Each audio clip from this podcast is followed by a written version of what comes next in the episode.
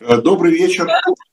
Э, это программа 2023. Э, я ее ведущий Виталий Дебарский. И с удовольствием представляю сегодняшнего гостя, моего собеседника и вашего собеседника, говорю нашей аудитории, Андрей Козырев, министр иностранных дел Российской Федерации в 90-е годы. Ну, сейчас как, Андрей, как представлять? Как политолог, как, как как, как считаешь себя бывшим политиком или все еще политиком? Как, какой, какой взгляд на мир, на окружающих? Я думаю, что бывшим, а, потому что да, я больше так могу высказать свое мнение, но а, я больше не занимаюсь политикой, как-то, ну, как-то активно не занимаюсь. Ну, хорошо. Э, я думаю, что бывший министр иностранных дел – это достаточная характеристика для того, чтобы э, понять, что мы сегодня услышим в любом случае экспертное мнение э, человека, разбирающегося во внешней политике. Первый вопрос я бы хотел задать касающийся Соединенных Штатов, чтобы нам, людям на другом континенте, на других континентах было более понятно, что, что у вас там происходит. Я имею в виду, конечно, суд над Трампом это вот что это? Вот судя по тому, я, я это все только по прессе видел, да, многие пишут, что это политический спектакль. Э, или это серьезное обвинение, серьезная угроза для Трампа? Э, какой там, э, какой, какая там составляющая предвыборная, электоральная? Вот если можно, чтобы Козырев нам немножко объяснил вот это вот действие под названием суд э, и вот еще предстоящий суд и разбирательство с Трампом. Я могу э, сказать одно только, что, конечно, здесь в Америке существует независимая судебная система, и она реально независима. То есть они плюют, если можно так сказать, э, на политические власти, на государственные власти. И это было продемонстрировано, когда Трамп был президентом. Он несколько раз по разным поводам пытался использовать, э, собственно, судебные рычаги для того, чтобы там заткнуть кому-то рот или еще что-то, запугать. Но ничего из этого не получилось. То есть они совершенно спокойно, тут судья может отменить, а, например, распоряжение президента просто легко. А, может отменить, приостановить действие закона. Вот. Причем это не какой-то там верховный судья, а это просто судья федеральный, например, там в любом из 50 штатов. То есть это реальная система, она реально существует. В этом сила, конечно, американской э, демократии. С одной стороны, э, ну, представляешь, вот э, принимает там президент какое-то важное решение, ему это нужно для осуществления каких-то экономических планов, в том числе тех, которые он обещал во время предвыборной кампании. То есть это не просто ему вот взбрело в башку, а вот это он обещал. Его с этими обещаниями выбрали, и вдруг какой-то судья может приостановить или запретить реализацию э, вот этого вот действия. И получается, и многие тут возмущаются иногда и так далее. В общем, и, и когда ты на стороне этого президента или этого действия, ты думаешь, что же, что вообще за ерунда, как это может быть, что один человек а может остановить то, за что голосовало большинство населения, ну, или, по крайней мере, большинство избирателей. То есть это же законно избранный президент. А, значит, но это реальность, и это происходит сплошь и рядом. Это происходило во времена Обамы, Трампа, там, я не знаю, вот любого президента, но из тех, которых я вот живую, что называется, наблюдаю здесь, конечно, по телевизору, а, то это происходило вот со всеми. Это был Обама, это был Трамп, это теперь Байден. И сейчас ситуация точно такая же. То есть судья в а, Нью-Йорке, в городе Нью-Йорке, а, и это не один судья, там есть эм, значит, жюри, э, которое тоже поддержало его. То есть тут сложная такая система.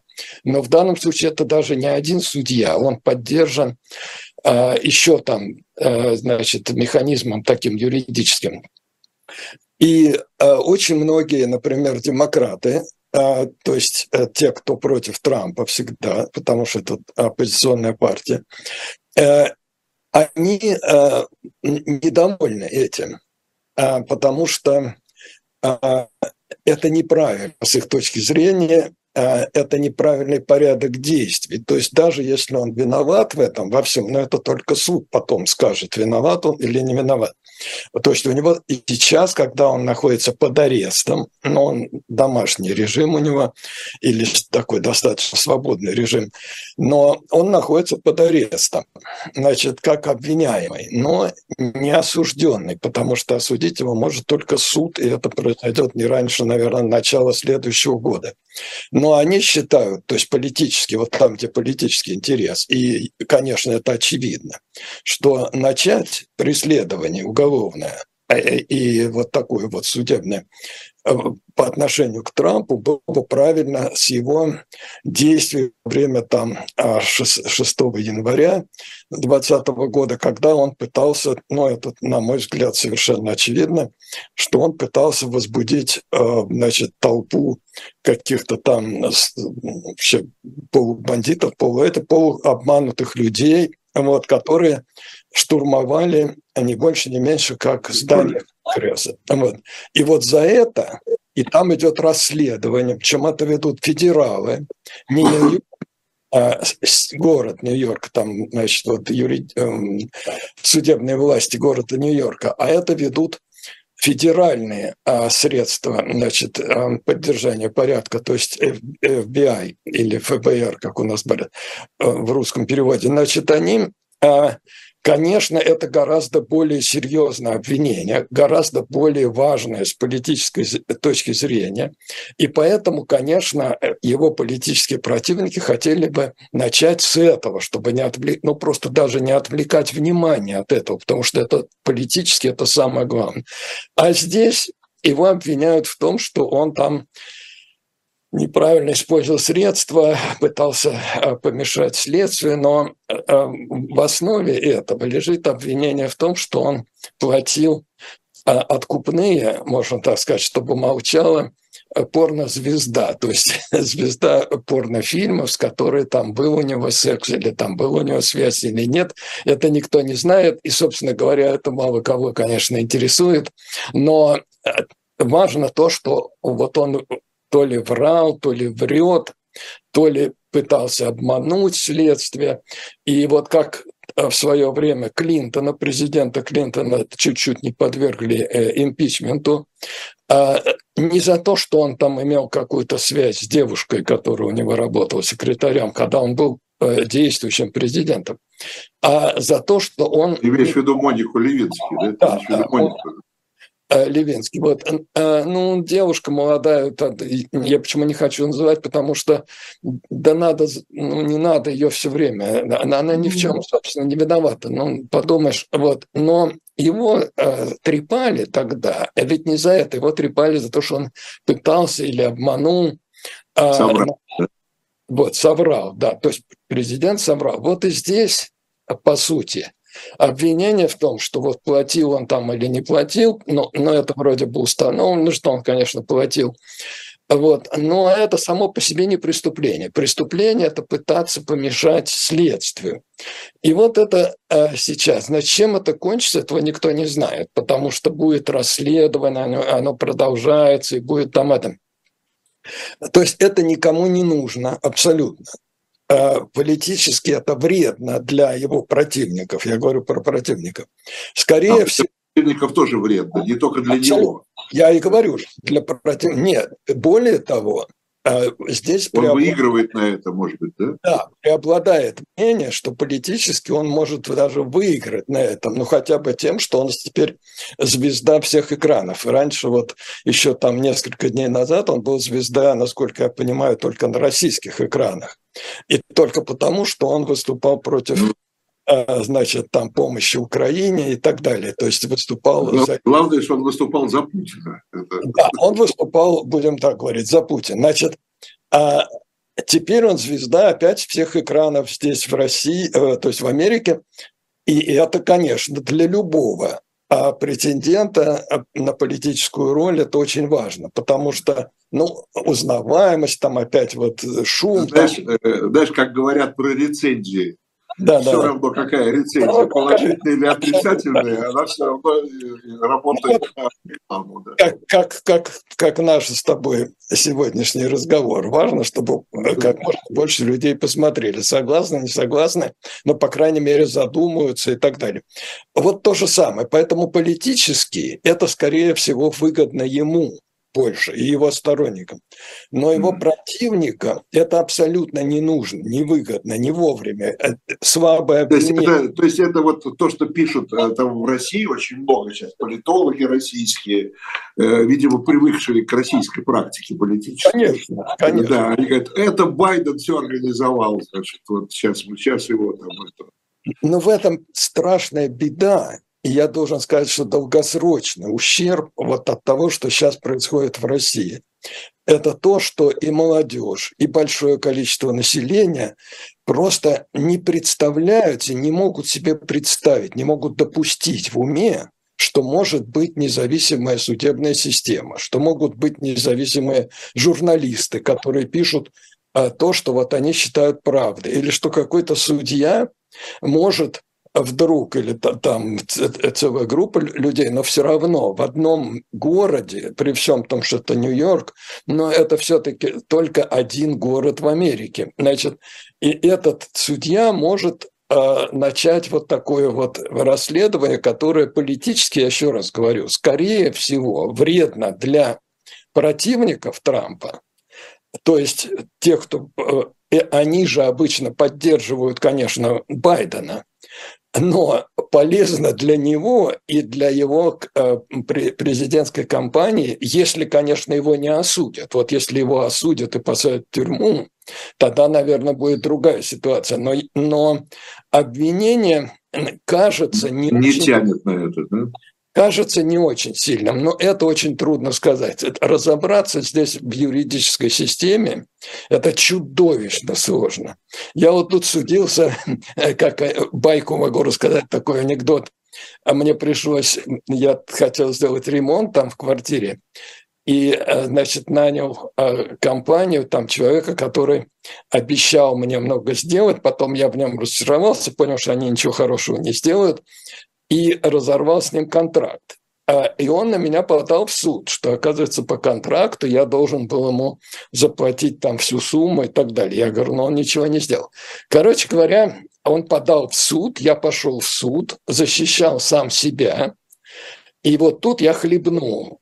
Что это такое? То есть это чудовищно сложная система, это кажется так. Я был убежден в своей правоте, но надо дать все эти крючки, все затворки, знать все. Более того, а, к моему ужасу и, и, и, прямо скажем, большому удивлению, оказалось, что апелляция, например, Конституции Соединенных Штатов запрещена. Соединенных Штатов нет, не запрещена, но недостаточно. Ага. Надо апеллировать Конституции того штата, где происходит ага судебный процесс, если он не носит общенациональный... Что это такая реальная федерация. Да, если он не носит общенациональный характер. Значит, мне пришлось знакомиться не только с правовой системой, как бы, ну хотя бы в этом аспекте а, Соединенных Штатов, но штата и более того, города. И в городе еще есть э, муниципалитеты внутри города большого, которых тоже свои правила. И эти правила тоже а, применяются в суде. Значит, и никакого иерархии между ними нет. То есть и то, и другое правило, если оно проголосовано, если оно принято как закон, то оно действует точно так же, как федеральное. Значит, а если это, конечно, происходит вот на этом месте, и там, в Нью-Йорке, э, я совершенно не в состоянии, у меня нет ни сил, ни времени, ни знаний, конечно, надо быть юристом, э, чтобы разобраться. Поэтому я могу сказать одно. Надо даже... Но выиграл или проиграл Андрей? А? Я выиграл. выиграл, представляешь себе? Но сколько это заняло у меня сил и времени, это трудно себе представить. Это примерно как вот когда я вышел из, э, вот как ты говоришь, из политики, то есть э, из Думы, не, не стал избираться и попытался заработать, ну и заработал немножко денег, то есть пошел в бизнес.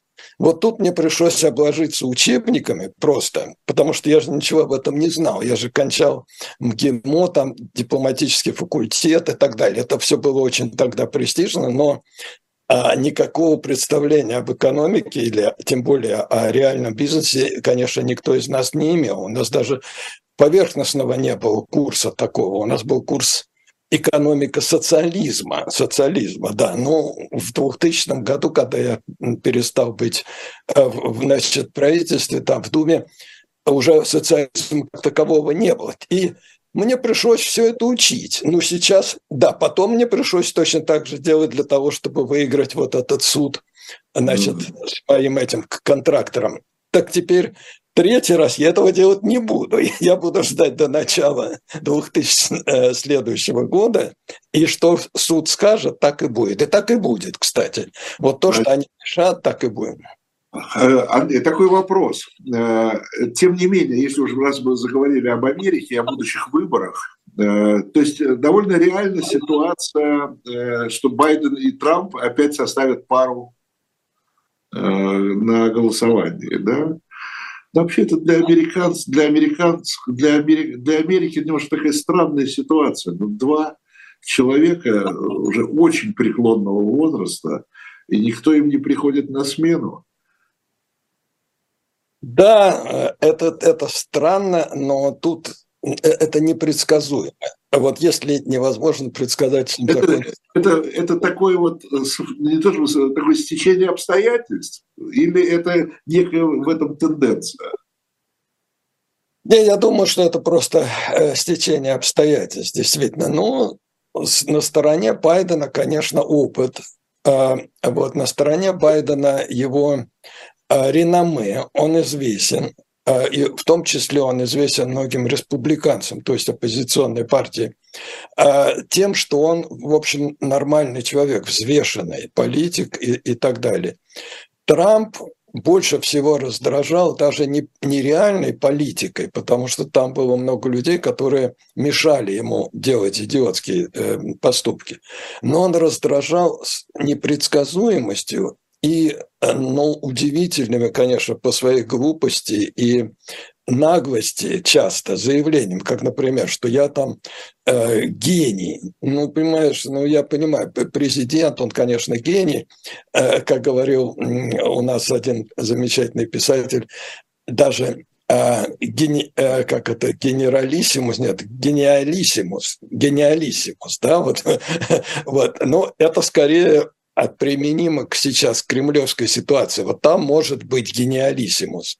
Но в Америке, когда человек сам себя называет, ну, как и в любом другом э, месте, называет себя гением, это раздражает, потому что это глупо и, и, и амбициозно и вообще.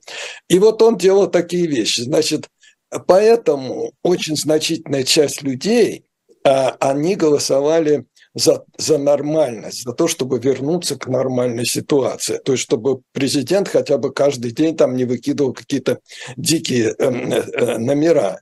Вот. А даже если они не обязательно переходят в реальную политику государства, но просто вот эта постоянная такой скандальная ситуация, она раздражала. Поэтому за Байдена голосовали. Но что будет э, в двух 2024 году никто не знает. Можно спекулировать все, что угодно, но никто не знает, какая пара будет, кто будет, куда будет.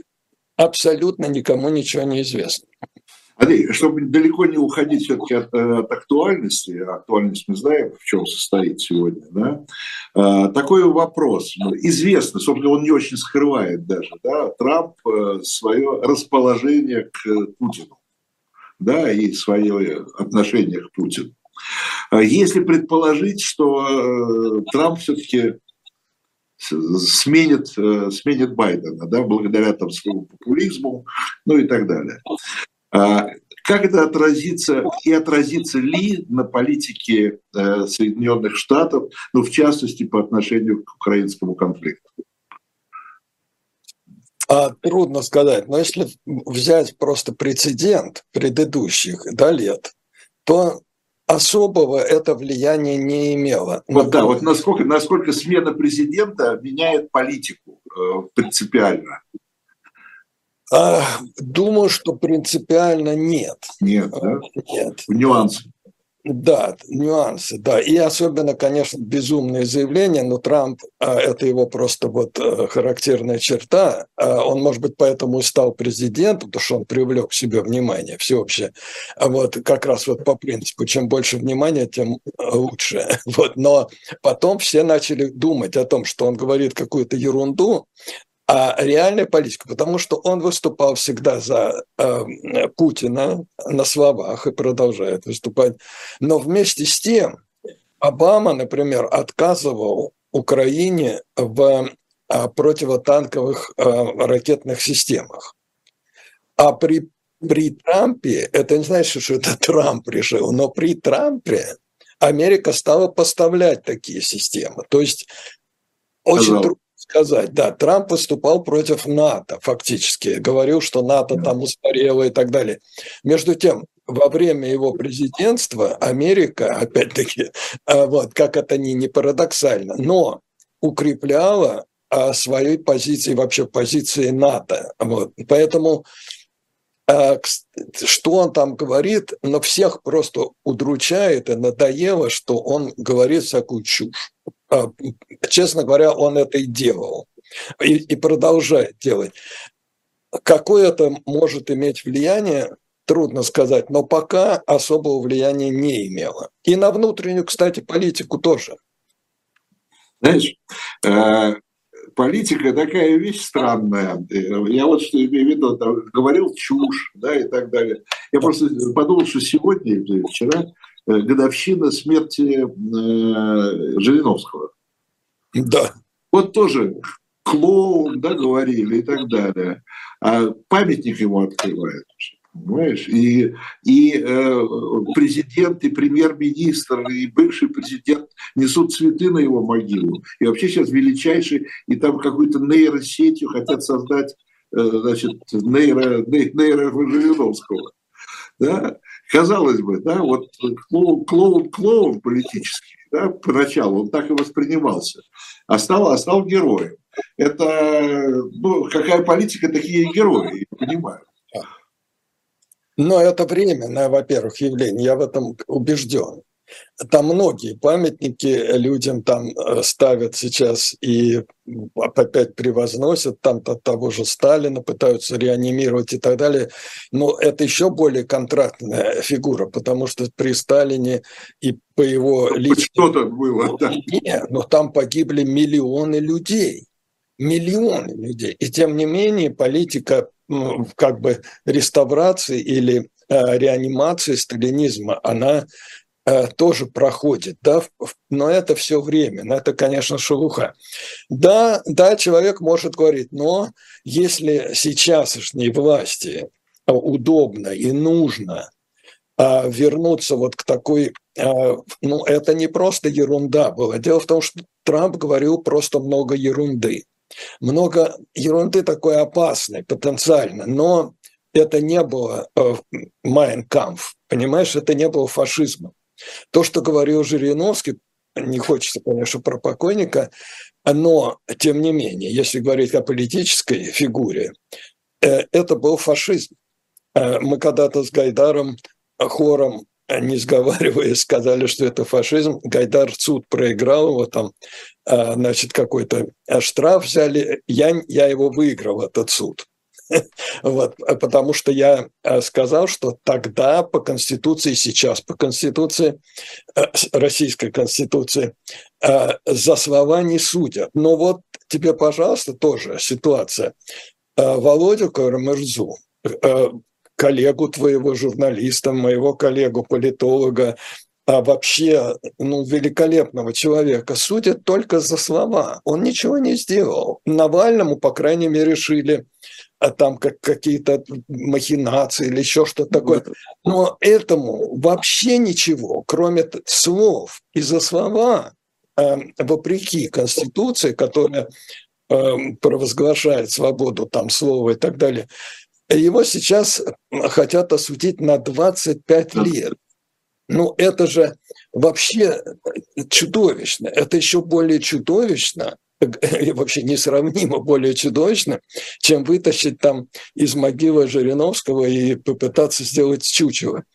Э, это просто, но это происходит. Но что это будущее, что это навсегда в России, мне не хочется верить, я не верю. Ну, если чуть-чуть заглянуть, попробовать в будущее, то вот я бы хотел с Андреем Козыревым, напоминаю, бывший министр иностранных дел, обсудить еще вот что. А, появилась новая редакция концепции внешней политики в России. А, видел ее новую редакцию? Видел, видел, конечно, конечно. А, что это? Я вот э, я здесь с одним местным политологом вчера разговаривал. Я сейчас нахожусь в данный момент, я здесь не живу, но в данный момент я здесь на 4 дня в Ереване, в Армении. Вот я с одним местным политологом говорил, он говорит, а как это возможно? Он говорит, евразийство без Европы. Э, вот эта концепция внешней политики, ну, это вообще это документ теоретический, да, вот насколько он теоретический, я бы так спросил. Вот министр иностранных дел, э, для министра иностранных дел, это руководство к действию? Нет, в очень малой степени. Или очень... это пропагандистский материал, ориентированный скорее туда, на, на, на внешних э, партнеров, как у нас принято говорить? Ну, не совсем так, но это, конечно, и не прямое руководство к действию. Прямое руководство к действию – это распоряжение там, президента и так далее. А, то, но это какой-то ориентир, да. В данном случае, а, на мой взгляд, это немножко больше, чем просто слова, чем просто ориентир. Это скорее а, обоснование того, что сейчас происходит. А происходит простая вещь, что Россия сама себя изолировала от Запада, встала в противостояние с Западом. И а, это имеет и политические, и военные, и экономические последствия. То есть вот эти все санкции, которые идут с Запада и так далее. Значит, в итоге а больше некому продавать, например, нефть, газ, там особо у нас в основном это, конечно, ресурсы, потому что ничего такого мы, э, Россия не делает. А вот, а, а вот ресурсы, природные ресурсы, особенно в Сибири там и так далее, они, конечно, э, имеют цену, и на это страна и живет, по сути, э, и жила. И сейчас нет покупателя вот из-за политики, которая а, привела к разрыву полному экономическому, в том числе разрыву почти полному с Европой и с Америкой, то некому больше покупать, кроме Китая. Ну, ну Индия покупает, да. Но они покупают, Индия, да, Китай. Но главное, конечно, Китай, потому что до Индии еще довести надо. Вот. А Китай вот тут рядом. И потом у Китая, конечно, всегда э, слюнки текли в отношении Сибири и так далее. Я не говорю, что они там сейчас объявят войну и захватят, как вот пытаются захватить э, Кремль. Но вообще, конечно, это всегда был исторический соперник России. На картах там часто в, э, в Пекине сейчас можно увидеть э, всю Сибирь почти закрашенную как бывшую или как чуть ли там не будущую китайскую территорию и так далее. И вообще это лакомый кусок, потому что это очень близко, и это э, огромное количество природных ресурсов. Так вот теперь получилось так, что России некуда больше идти. То есть впервые в истории Россия оказалась в плену у Китая, экономическом плену. То есть, если сейчас не продавать Китаю, то некуда будет продавать. Никто ничего покупать, но в больших масштабах не будет. Значит, это единственная отдушина. То есть получается, что вот этот а, северный медведь, как его э, иногда рисуют э, в Китае, и у нас говорят, что вот это медведь, да, и у нас вот Единая Россия, медведь, Так вот, этот медведь – это всегда была мечта азиатского китайского дракона, как бы победить этого медведя. И вот тут этот медведь приползает на задних лапах, потому что ему больше некуда продавать свои природные ресурсы. И вот теперь в обосновании этого вытащили э, вот эту вот идею так называемую евразийства и так далее, в которой нет никакого, конечно, евро, а есть сплошное азийство, которое вот это обоснование того, что мы попали в кабалу э, к Китаю, и надо теперь это как-то, значит, вот пропагандистски и якобы там умно объяснить. Вот они это и делают. И это здесь, здесь есть не только экономический аспект, да, здесь да. же есть такой э, и психологический, и культурологический. Да, вот он. Да, все-таки, э, что бы ни говорили, но народ наш, э, ну, в большинстве своем, это все-таки европейская культура. Конечно, конечно. Да? И, и, и, и народ с европейской культурой должен жить в Азии. И, да, как бы. Не, ну, это... ну, конечно, «Война и мир» э, частично написана изначально на французском языке, на французском и русском языке, а не на китайском и русском языке. И, по, и, конечно, по воспитанию и по всему, и если даже говорить там про религию, это все-таки европейская религия. Значит, то есть, конечно, русский народ, россияне в своем подавляющем большинстве люди и даже Э, те, кто там азиатского происхождения, все равно это люди европейской культуры. Вот для этого и понадобилось, почему я говорю, что она не просто блямнет, не просто слова, это более серьезный э, документ в том смысле, что он нужен именно для политического, психологического обоснования, что это не просто мы вот сейчас, наша политика, значит, привела к тому, что мы идем Э, в ползком э, Китаю там со своими ресурсами, а что это, видишь, обосновано, это есть э, стратегия, есть какая-то концепция, которая это все объясняет и так далее. Ну, Э, да, э, поэтому это и есть психологическое обоснование, и это опасно, потому что это э, попытка создать у россиян, у России в целом впечатление, что так и надо, что вот нам и надо пойти и сдаться куда? Азию. В Азию. А в Азии это кто? Япония? Она соблюдает э, все эти э, западные, это часть западного мира, не, э, хоть они и не члены там. Восточная часть западного мира. Абсолютно, и они соблюдают все эти санкции и так далее. Южная Корея, развитое государство, тоже часть западного мира. Ну, Северная Корея остается, да, и Китай. Вот, собственно, больше там никого нет. Все остальное очень далеко. И даже далеко там, это какая-нибудь там Австралия, не знаю, но они тоже часть западного мира, а остальные, они просто слишком слабые, и, и они ничего этого не хотят и никуда не будут. Значит, реальный э, евразийство – это э, Китай, вот, э, экономически, и политически, и культурно. И это настолько ново, настолько беспрецедентно в истории России. Вот это продажа России Китаю или предложение продаться и Китаю, потому что почему продаться? Потому что Россия экономически несравненно слабее Китая сейчас, несравненно. И а, она может предложить в основном только природные ресурсы, а Китай и без этого имеет все эти природные ресурсы, и последние 30-40 лет развивается бешеными темпами, и им это особо-то даже и не нужно. Они из жалости или из своих каких-то соображений все это делают. Значит, получается так, что это абсолютно неравное партнерство. Это вообще не партнерство, а это зависимость. И, и вот это беспрецедентная историческая ситуация так что-то похожее было, когда был монголо-татарский этот Я только хотел сказать, что беспрецедентно. 250 лет под Ордой азиатской были.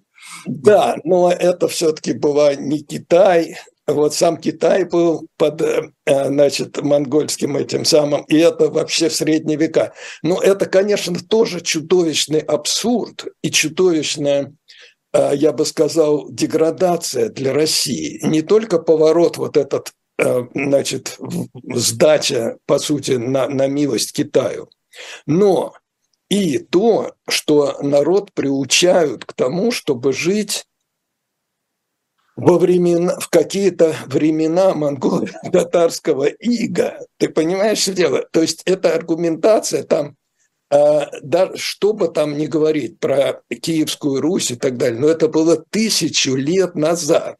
Но если бы сейчас Италия, например, жила э, событиями тысячелетней давности, ее бы не было вообще, потому что такого на карте не было. Германии тоже не было. Франция была совершенно другая и так далее. То есть э, а я уж не говорю про Соединенные Штаты, во времена татарского ига Соединенных Штатов Америки вообще не было. Поэтому э, народ теперь у нас привыкает жить в каком-то абсолютно нереальном мире. Что было во время монгольского ига? Да какая разница, что было? Что все было и прошло. Было и прошло. Было и прошло.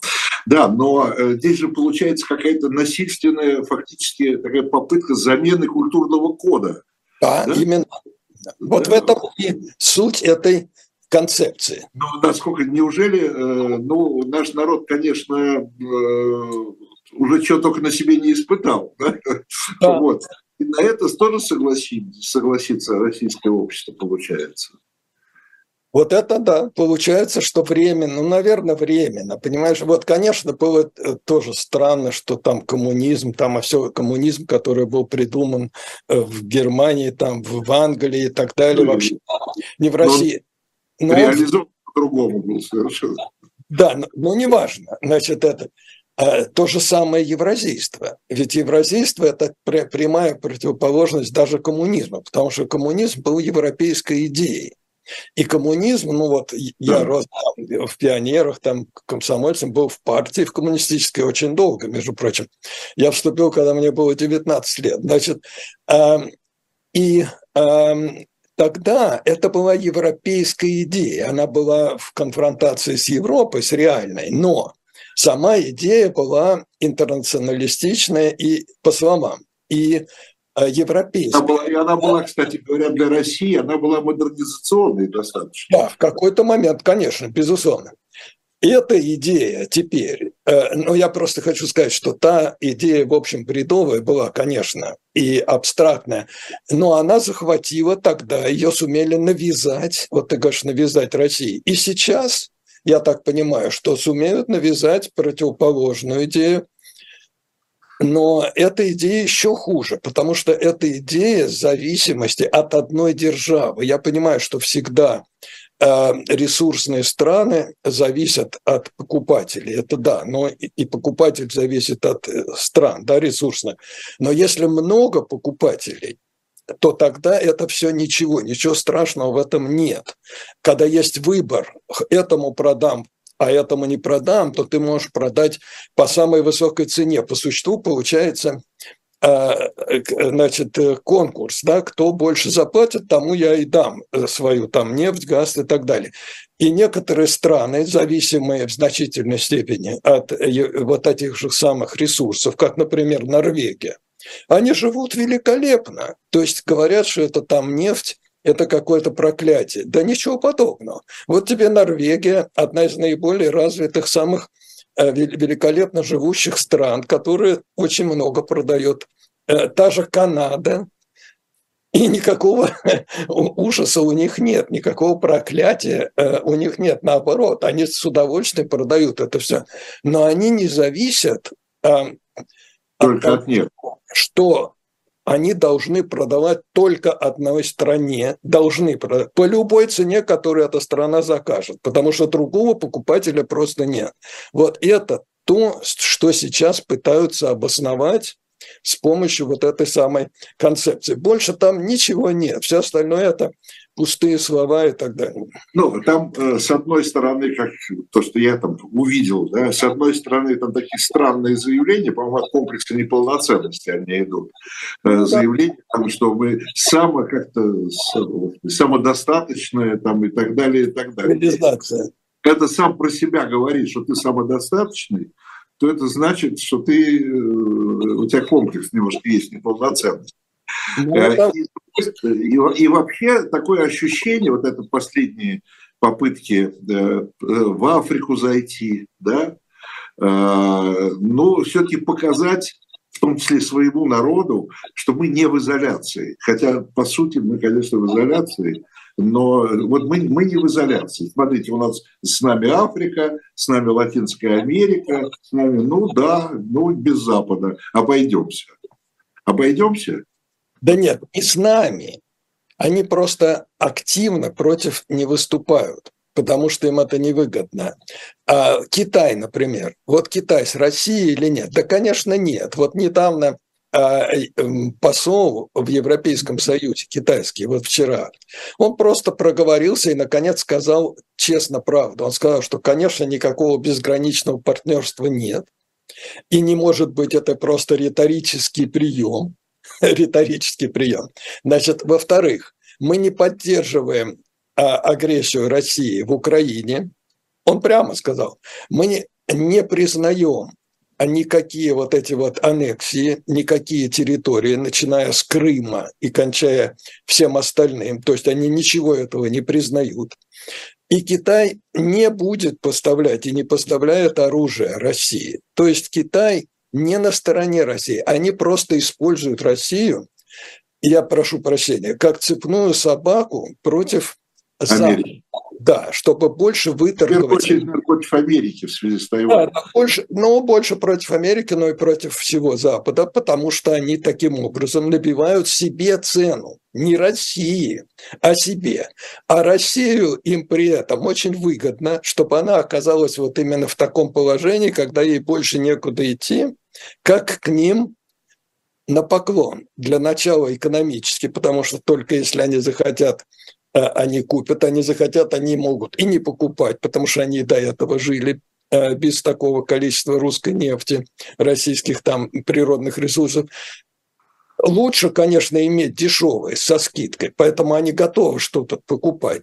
Но это не значит, что они не могут выжить. Они прекрасно выживают и выжили без э, такого количества российской нефти. Поэтому это только э, со скидкой они могут это покупать. Только тогда им это интересно. Вот.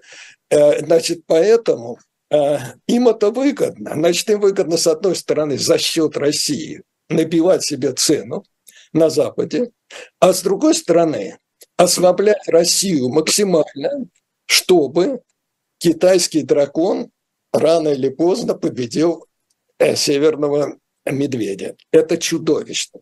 Вот это все, вот именно эта сторона, это геополитическая катастрофа. А то, что называется э, страной э, значит, цивилизации, вот только вдумайся в это. Если у тебя отдельная цивилизация, то ты себя вычеркиваешь из других цивилизаций. Ты больше не, не, не часть мировой цивилизации, ты больше не часть европейской цивилизации. Ты хочешь быть чем-то совершенно особенным и интересным. Ну, как ну, Китай. Как а, Китай. Нет, но и а, да нет, почему? Китай, между прочим, никогда не говорит, что он отдельная цивилизация. Он говорит, что он... Воспринимается очень часто. Нет, все страны говорят, что а, э, это было... Нет, это было раньше. Этот император, и там китайский, опять-таки, мы живем э, не, не 200-300 лет назад. Значит, но все страны говорят, что у них есть особая культура, особая французская культура, но это часть мировой цивилизации, или уж как минимум и, и, и точно совершенно часть европейской цивилизации. Но культура есть своя. Культура есть у Германии, культура есть у Сербии, культура есть у России особая, выдающаяся, замечательная, великая культура, великий русский язык и так далее. Но это не значит, что а, русский язык не часть вообще языковой картины мира, что он какой-то совершенно отдельный. Да нет. Значит, и что русская культура – это какая-то отдельная цивилизация от всей остальной цивилизации. Это, это просто, с одной стороны, это просто абсурд, но с другой стороны, это тоже э, чудовищная идея. Идея выйти вообще из цивилизационного, мирового цивилизационного пространства, не только пойти на поклон Китаю, это еще по сравнению с этим это только полдела. Самое это главное – это приучить народ думать, что он даже не часть мировой цивилизации, что у него есть какая-то своя цивилизация, не культура своя, не язык свой, а цивилизация. То есть это все, ну, я вообще я просто в шоке, если честно. То есть такого ущерба, такого э, пренебрежения к России. И уж если говорить о русофобии, так вот это и есть русофобия. Вот если бы была русофобия, она бы в этом и состояла. Говорить, что русский народ, Россия, это не, не, такие, не такой, как все остальные. Они какие-то совершенно другие, дикие звери. У них своя совершенно, они вообще не люди. Что такое не часть цивилизации? Что такое у меня своя цивилизация? Это значит, что я что-то вроде зверя дикого, который а, ни во что не вписывается и ни к чему не относится. Ну, вроде бронтозавра, да? Ну, ну и какое к этому отношение? Значит, и сами, когда про это говорят, если бы мне, когда я был министром, кто-нибудь сказал, что Россия не часть мировой цивилизации и не часть европейской цивилизации – я бы, наверное, побежал к Ельцину просить объявить войну или, я не знаю, что-то в этом роде. То есть, ну, как минимум, вызвал бы посла этой страны и прочел бы ему мораль, понимаешь, э, по этому поводу. Потому что это оскорбление, это хамство по отношению к моему народу, как это он не часть мировой цивилизации. Но теперь сами власти говорят, что Россия – это не часть цивилизации, это особая, отдельная страна цивилизации. То есть это что-то вроде тюрьмы, в которой ну, своя цивилизация. Ну, я думаю, что такого рода заявления, по сути своей, имеют э, такое политическое э, значение и сиюминутное. Да. Оно, дай, дай бог, не имеет страти, стратегического дай бог в это не поверят. Дай бог в России в это не поверят. Вот я, я и говорю. Дай бог, и дай бог и дай бог, Россия проснется к тому, что она все-таки часть мировой цивилизации, и дай бог, зависимость от Китая не дойдет до такой степени, когда эта зависимость станет полной, вот как во времена там татаро-монгольского ига.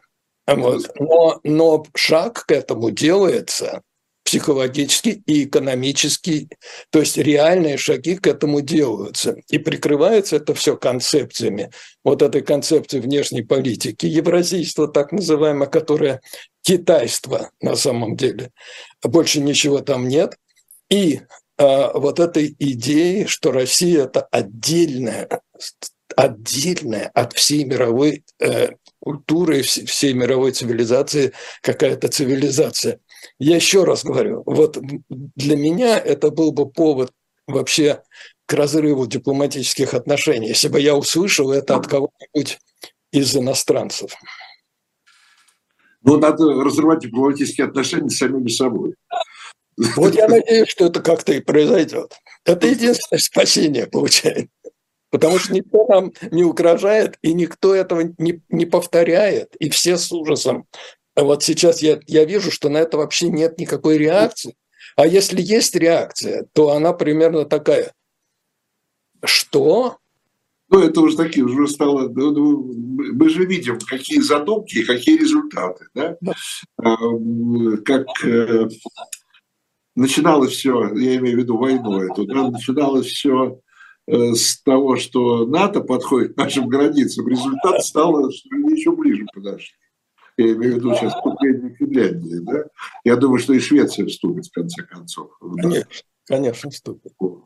Э, теперь там, кстати говоря, Макрон с председателем Си они, значит, обсудили, и неожиданно китаец выступил тоже против распространения ядерного оружия. Ну, они, по-моему, не называли конкретно, но, конечно, имели в виду, вот как бывший министр, как ты прокомментируешь вот этот вот наше ядерное оружие в Беларуси?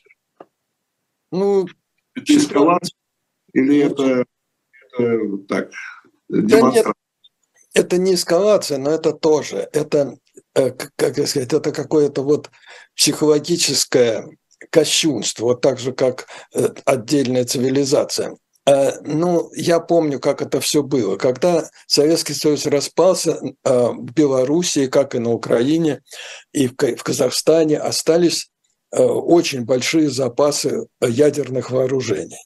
Но, но тогда Белоруссия помнила о том, как она сильно пострадала от а, Чернобыля. Они очень сильно пострадали. И у них в Конституции, вот тогда, которая была в, в то время принята, первая Конституция Первый. независимой э, Беларуси, там было запрещено размещение ядерного оружия на территории Беларуси. Вот по этой причине. И причина это была очень понятная. И они первые из, и, и без всякого шума и спокойно отдали пере, к нам, перевезли в Россию вот это все ядерное оружие. Проблемы были там с Украиной, с Казахстаном и так далее, но с ними не было. И было понятно почему, потому что это народ, у которого травма а, от а, значит, а, Чернобыля. И сейчас вот на эту травму наступает их же собственный к сожалению, в кавычках можно только назвать президентом, потому что его уже давно никто не выбирал, хотят выбрать другого. Вот. И а, российский брат-сосед, который плюет на вот эту вот травму, плюет на вот эти переживания а, белорусского народа, а вот хочет кого-то пугануть еще раз, хотя никто уже давным-давно не боится. И, кстати, в этом нет никакого э, смысла, потому что точно такие же ядерные ракеты и вооружения есть в Калининграде, о чем сейчас все так и сказали на Западе. НАТО уже так сказала, что ну а что происходит? Да ничего, они выдвинули куда-то вперед Калининград. Ну посмотрите на карту, господа. Калининград ближе к, значит, к территории Европы, там, к НАТО и так далее, чем э, Беларуси. Зачем так издеваться над белорусским народом, когда у тебя есть Калининград? Хотя это, конечно, издевательство над калининградцами, но это хоть свои. Но это все-таки люди, которые так чудовищно пострадали после этого э, значит, э, Чернобыля. Но это, это политическая демонстрация, наверное, скорее, чем э, реально. Конечно, конечно, конечно, это попытка запугать НАТО, которая не боится. Ну, здесь. По поводу, у нас еще есть буквально пять минут. Э, вот что хотел еще спросить по поводу самой этой специальной военной операции такое ощущение, ну, если не всегда, то как-то все, там, наверное, какие-то, хотя я еще, я каждый раз повторяю, что это исходя из той информации, которая у нас есть, у меня, потому что информации очень мало. Да? И какой верить, какой нет, большой вопрос. Тем не менее, ощущение такое, что, конечно, какие-то там движения есть, безусловно, но принципиальных перемен на фронте вроде нет такое, такое впечатление. Да? Этот Бахмут, э, он же Артемов, да, его сколько уже то берут, то ли берут, то ли не берут, там, но вроде, вроде еще не взяли до конца. Хотя там флаги повесили, как сказал Пригорин и так далее. Дело даже не в этом. Нет такого ощущения, я, я о дипломатии, что все-таки понемногу, хотя Украина этого не хочет, но понемногу все-таки даже на Западе э, пробивает себе дорогу вот эта идея ну, так называемого перемирия или прекращения огня. То есть некой, некой э, такой, э, чтобы ситуация нынешняя застыла на какой-то период. Не, ну такие настроения есть всегда. При любой войне всегда есть люди, которые э, живут какими-то иллюзиями или думают, что вот если я скажу, что я за мир, то это очень хорошо, и вот я хороший человек, да. Хотя даже во, во время войны Второй мировой в 1944 там году были такие голоса тоже на Западе и в Америке, и в Англии, и везде, которые говорили, что ну вот, хватит, Гитлера проучили, там он остановится, мы вот должны заключить мир. Но а политическое руководство а, всех стран, в том числе тогда и Советского Союза, сказали, нет, никаких сепаратных переговоров, вообще никаких переговоров, должна быть победа. Но в то время победа была в Берлине, то есть уничтожение нацистского режима. Сейчас таких, конечно, целей никто не ставит, абсолютно. И никто вообще не собирается э, ни на какую там российскую территорию переходить, что никому не нужно, опять-таки, и ну просто нет таких даже голосов. Голоса вот за такой, как бы вот какое-то перемирие и так далее, они есть и будут всегда. Вот. Но политическое руководство и основная масса, ну, например, я могу сказать про Америку, а, ну, большинство, просто подавляющее большинство Конгресса и а, одной и другой палаты, они – это те, кто дают деньги, это те, кто, в общем, в конечном счете решает эти вещи, да, потому что надо давать деньги, надо давать оружие. Президент может давать оружие, но в рамках тех ассигнований, которые выделяют Конгресс. В этом опять-таки разница. Значит, президент здесь это совсем не диктатор, который все диктует. Значит, Конгресс э, подавляющее большинство... И это, это, это двупартийный это сохраняется полностью, подавляющее. Это, это двупартийный, э, двупартийный да. Э, консенсус, да, такой? Да, это абсолютно двухпартийный консенсус в Америке. А, хотя есть голоса, и я знаю, что их любят показывать, начиная с Трампа там и кончая всяким этим, но это здесь то, что называется фринж, то есть эм, но если не ошметки, то, по крайней мере, как, знаешь, вот бахрома, вот такая, которая бывает на одежде фринч, это такая бахрома, которая, но не, не красивая бахрома, это вот от старости на одежде вот такая, вот тоже ошметки такие. И вот эти, значит, вот там есть такие всегда. Ну, надо по любому вопросу. Здесь в Америке э, по любому вопросу, по любому всегда есть люди, которые выступают с каких-то других позиций. Ну, хотя бы, наверное, для того, чтобы себя как-то заявить, показать и так далее. Но, конечно, просто подавляющее большинство двухпартийного э, Конгресса э, обеих палат, оно за, э, против этого. То есть оно за то. И сегодня, например, вот сегодня произошло важное событие, хотя это тоже только слова, но это отражает эволюцию политическую. Значит, до сих пор администрация, а, а, американская администрация говорила, мы будем поддерживать Украину столько, сколько потребуется. Значит, а, ваш покорный слуга и многие другие здесь все время говорили, что это значит, сколько потребуется для чего. Значит, и администрация всячески уклонялась от того, чтобы сказать, для чего. Вот сколько потребуется, столько мы будем поддерживать Украину. Да? А, но мы говорили, что, позвольте, надо сказать, для чего? Для того, чтобы она одержала победу. Э, а победа состоит в том, чтобы отвоевать свою территорию и ни в какую Россию, конечно, не нападать, ничего, но свою территорию восстановить. И все. Вот это и будет победа Украины. И Америка должна так и сказать. Мы будем поддерживать до победы. И вот сегодня э, госсекретарь э, Блинкен, он так и сказал мы будем поддерживать, впервые произнес эту формулу полностью, мы будем поддерживать, и мы поддерживаем Украину всеми средствами, военными, там, другими экономическими, до столько, сколько нужно для ее победы, для победы Украины. То есть, а, чтобы там... Все. Заканчиваю. Да, да, Андрей, ну, заканчивай фразу. А, ну вот, то есть политическое руководство Соединенных Штатов идет наоборот. свое заявление. Несколько дальше, да. Не назад идет, а вперед. Спасибо большое. Я говорю Андрею Козыреву, бывший министр иностранных дел Российской Федерации. Была программа 2023. До новых встреч в эфире и до новых комментариев того, что происходит вокруг нас и среди нас. Всего доброго. Спасибо. Спасибо. Пока. Спасибо.